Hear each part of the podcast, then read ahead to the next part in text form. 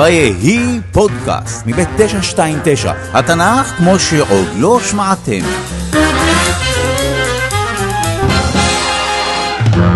זהו הסיפור על תקופת השופטים, חלק ראשון, ויעשו את הרע בעיני אלוהים. אז איפה היינו? בני ישראל נכנסו לארץ כנען בהנהגת יהושע בן נון. המטרות שלהם היו לכבוש את כל הארץ, לגרש את הכנענים, ובכל מקרה לא לבוא בשום מגע איתם, ובטח שלא לאמץ את המנהגים שלהם. בואו נבדוק מה קרה עם כל המטרות האלה. בוא ניכנס לפה, בן. המוכר אמנם כנעני, אבל בחור טוב. תגיד, אבא, לא אמרת פעם שהיינו אמורים לכבוש את הארץ ולהעיף את הכנענים מכאן? כן, אתה יודע, לא ממש הצלחנו להעיף אותם מכאן, אז עכשיו אנחנו מפוזרים בארץ, מחולקים לשבטים, ומה לעשות, גרים ליד כנענים. אוקיי, אני מניח שזה בסדר. כל עוד אנחנו לא מאמצים את המנהגים של הכנענים. ברוכים הבאים לחנות של יפיע הכנעני, פה אפשר להשיג את הפסלים של האלילים הכי שווים. מה בא לכם היום? בעל? אשתורת? או, אני יודע, אני יודע, דגון. אה, כן, בן, אה, שכחתי להגיד לך, ממחר אנחנו זובחים לבעל. איזה באסה. אני אקח בעל אחד בבקשה. אז אה, כיבוש כל הארץ לא, להיפטר מהכנענים ממש לא, ולא לאמץ את המנהגים שלהם זה ממש, אבל ממש לא קרה. הישראלים התחילו לעבוד את הבעל ואת האשתורת. עמים קדומים כמו אלה שגרו בארץ כנען נהגו להאמין לא באל אחד אלא בכמה אלים. בעל היה האל שעל פי האמונה הכנענית היה אחראי על השערות והגשמים. ולכן עד היום חקלאות שמסתמכת על הגשם נקראת חקלאות בעל. אז מה אתה אומר, בן? לקנות גם לך איזה פסל של בעל? לא, פחות התחברתי. אז תביא אשתורת אחת לאשתי. אשתורת היא גם אלה כנענית והיא אשתו של בעל. על פי האמונה הכנענית היא אחראית על הפריון. בכל מקרה, בני ישראל שכחו את אלוהים, וזה מאוד הרגיז את אלוהים שנתן את בני ישראל ביד אויביהם. מה שגרם לבני ישראל לזעוק לעזרה לאלוהים. אלוהים, הצילו! ואז אלוהים מינה בכל פעם שופט שיציל את העם. אבל כשהשופט מת, העם היה חוזר לחטוא, מה שגרם לאלוהים שוב לתת אותם ביד אויביהם. וחוזר חלילה. אבל אני מרגיש שאני עושה לכם ספוילר לכל ספר שופטים, אז בואו נתקדם. חלק שני, אהוד בן גרה. אז כאמור, אלוהים נתן את בני ישראל ביד אויביהם. אחד מהם היה עגלון, מלך מואב. מואב הייתה ארץ ששכנה מהצד המזרחי של ים המלח. מסופר שמלך מואב שעבד את ישראל למשך 18 שנה, וכבש שטחים שהיו שייכים לשבט בנימין. אז העם זעק לאלוהים. אלוהים, הצילו! ואלוהים שלח להם מושיע. אהוד בן גרה, שהיה, איך לא, משבט בנימין. אהוד בן גרה, נעים מאוד. אהוד היה איתר יד ימינו, כלומר, שמאלי. אה, סליחה שלא לחצתי לך את היד, פשוט היה לי מוזר שאתה מושיט את יד שמאל. נעים מאוד. כן, אהוד היה שמאלי, תכונה כנראה לא מאוד נדירה בקרב שבט בנימין, אבל כן נדירה בשאר העולם, וזה חשוב, תכף תדעו למה. שלום לך, עגלון מלך מואב. באתי לכאן לארמון שלך עם משלחת של ישראלים והבאנו לך מתנה. או, לא הייתם חייבים. הם כן היו חייבים. בגלל שעגלון שעבד אותם, הם היו חייבים לשלם לו מיסים כבדים, שכללו בין השאר מנחות, מתנות יקרות, כי הוא המלך והם המשועבדים. טוב, כן הייתם חייבים. רק לפני זה, שומרים, תבדקו שאין עליו נשק. רגע, אנחנו בודקים. אין לו חרב על ירך שמאל, אז לא, אין לו נשק. אבל כן היה לו נשק, חרב ליתר דיוק. אני אסביר.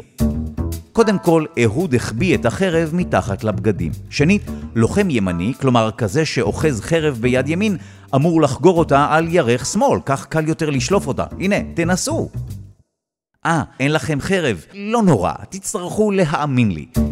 אהוד היה שמאלי, ולכן החביא את החרב על ירך ימין. זו הייתה חרב קטנה במיוחד, והיא גם הייתה חרב פיפיות. חרב ששני הצדדים של הלהב שלה יכולים להרוג. בכל מקרה, אהוד העניק את המנחה לעגלון, עזב יחד עם המשלחת שלו, אבל אז חזר אל המלך. עגלון ירום הודו. שכחתי שיש לי משהו להגיד לך, אבל בסוד. בסוד, אה? אם כך, אה, שומרים, השאירו אותנו לבד. לא יודע. לי זה נשמע כמו מעשה לא נבון מצד עגלון. אוקיי, אז לגבי הסוד... אה, כן. יש לי דבר אלוהים להגיד לך. העגלון שרצה לשמוע את דבר האלוהים קם והתקרב לאהוד. ואז אהוד שלף את החרב ונעץ אותה לעגלון בבטן. אאוץ', היי, אתה שמאלי. זה די מפתיע ולא ממש הוגן. אה... עכשיו, מה דבר האלוהים שרצית להגיד לי? אה, עכשיו הבנתי. אין דבר אלוהים? עבדת עליי. לא הוגן? שתיים. אהוד הרג את עגלון, ברח ונעל את החדר. קצת אחרי שברח, הגיעו שומרי המלך. עוד מלכותו? עוד מלכותו! עוד מלכותו? טוב, הוא לא עונה. אתה חושב שקרה לו משהו? לא, למה שיקרה לו משהו? הרי בדקנו לכולם את ירך שמאל היום ולא מצאנו אף חרב. הוא בטח בשירותים. יש מצב. אהוד נמלט, הגיע להר אפרים, תקע בשופר ותקיעת השופר הזו הייתה האות לכל העם לרדת להילחם במואבים ולנצח אותם.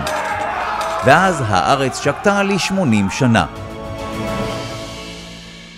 רוצים לנחש מה קרה אחרי 80 שנה? חלק שלישי, דבורה הנביאה.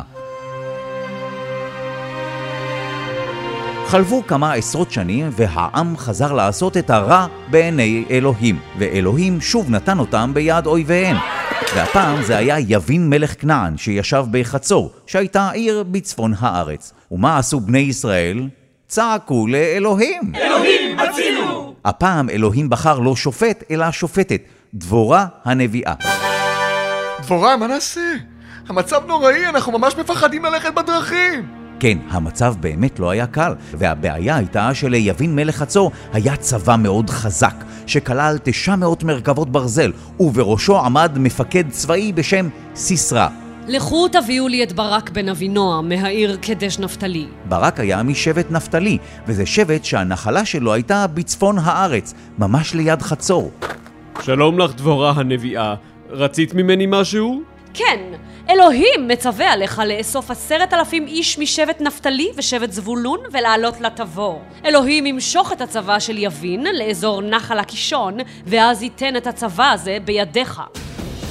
אין ספק שברק החזק, ברק האמיץ, ברק ההחלטי, ברק העצמאי, כן, תראי, יש לי תנאי. היה כנראה ברק אחר. ברק בן אבינועם היה קצת פחות עצמאי. למלחמה אני בא רק אם את באה איתי. אם לא, אז לא. אוקיי, אני מניח שדבורה תזרום עם הבקשה הזו. אני אבוא, נראה לי שהיא זורמת. אבל בגלל שאני באה, תילקח ממך התהילה, אתה לא תהיה גיבור הקרב, וסיסרא ייפול לא בידיך, אלא ביד אישה. אוקיי, לא הכי זרמה, ואפילו גזלה ממנו את תהילת הקרב. מעניין מי תהיה האישה שתכניע את סיסרא. בכל מקרה, ברק והצבא שאסף עלו להר תבור. וסיסרא ותשע מאות המרכבות יצאו לכיוון נחל הקישון. לעלות למרכבות! קדימה! המרכבות האלו הן היתרון שלנו על פני הישראלים! אז סיסרא התמקם ליד נחל הקישון, וברק מהיר התגובה, ברק היוזם, ברק ההתקפי, יש למישהו משהו לנשנש? היה כנראה ברק אחר. ברק בן אבינועם נזקק לדרבון. כור מובטח כבר במלחמה! אלוהים כבר יצא לפניך! מה זה אומר שאלוהים יצא לפניו? כנראה שמה שקרה זה שלמרות הקיץ, אלוהים המטיר גשמים עזים באזור נחל הקישון. גשמים שגרמו לבוץ. ומה קורה למרכבות בבוץ? לרדת מהמרכבות! קדימה! המרכבות חסרות תועלת בקרב שלנו נגד הישראלים! הצבא של ברק בן אבינועם ירד מהתבור והיכה בצבא הכנעני, וסיסרא הוא ברח. איפה אני יכול להתחבא? איפה? או!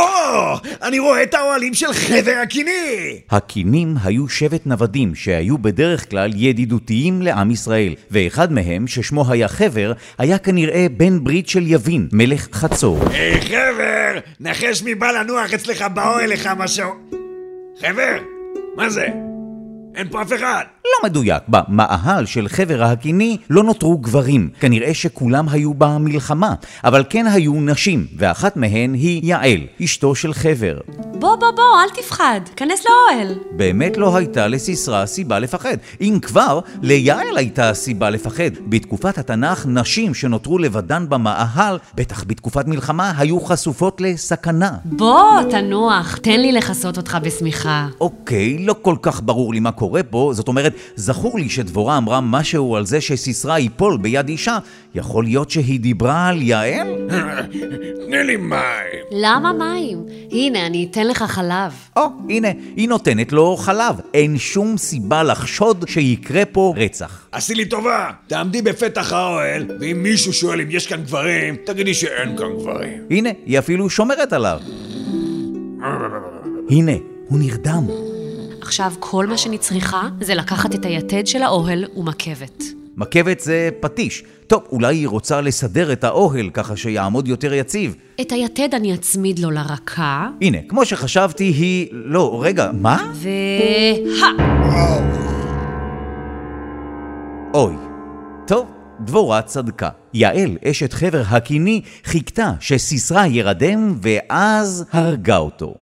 וזהו, אלוהים שוב הציל את העם, והארץ שקטה 40 שנה. רוצים לנחש מה קרה אחרי 40 שנה? את זה נגלה בפרק הבא.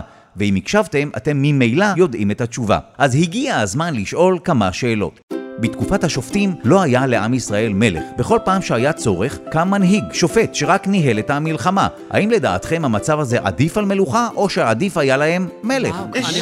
יעל לא הייתה ישראלית, אלא קינית. למה לדעתכם היא הרגה את סיסרא?